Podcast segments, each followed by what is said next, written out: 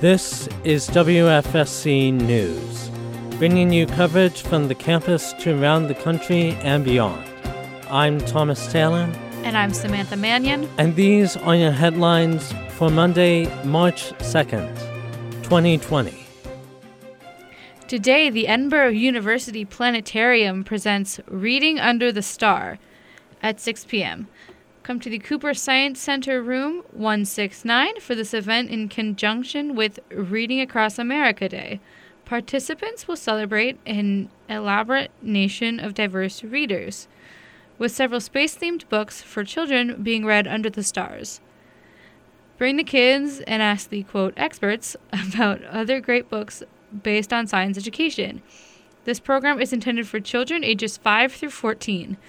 Reservations are required and can be made by calling 814 732 2493 or by visiting edinboro.edu forward slash planetarium. This year's recipient of the Martin Luther King Jr. Award has been announced.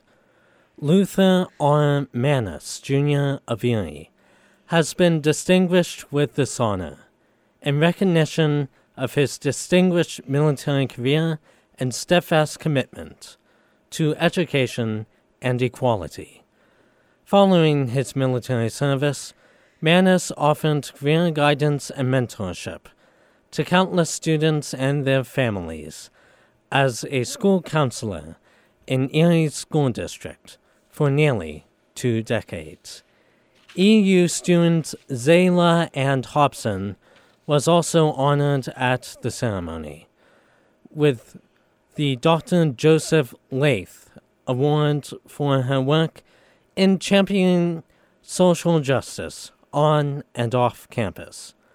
Hobson is a senior majoring in psychology with minors in pre law and journalism.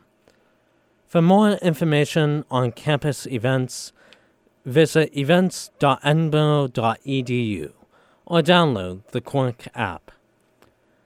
In local headlines, the man accused of killing 22 year old Alexander Kavanaugh in an attempted robbery at an Edinboro Wendy's in January had his hearing last Friday. According to GoErie.com, 20 year old Marquise D. Lampley was held in court on charges of first and second degree murder before McKean District Judge Denise Stuck Lewis. Prosecutors say the masked person who shot Kavanaugh in Wendy's security footage was Lampley. Lampley's court appointed lawyer Bruce Sandmeyer says there's not enough evidence to convict him on a first degree murder charge.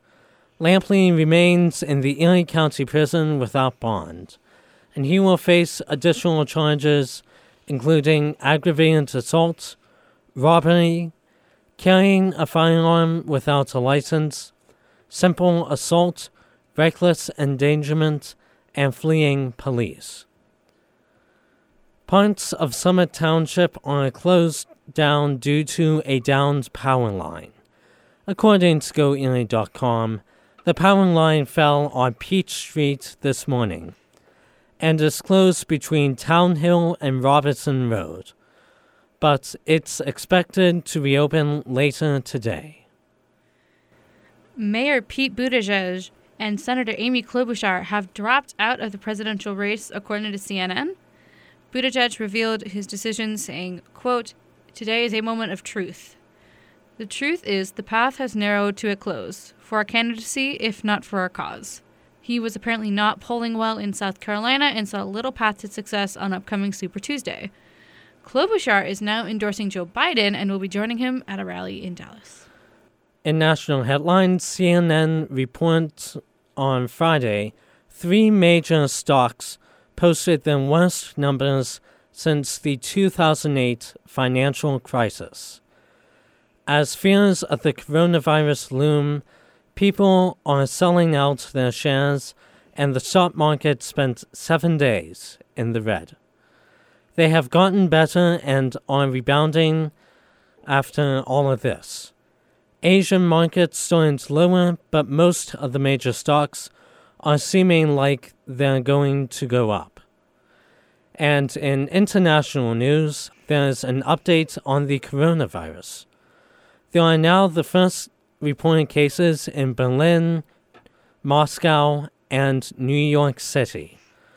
There are new clusters of the disease, according to the Associated Press, with reports of fast spreading outbreaks in Iran, Italy, and South Korea.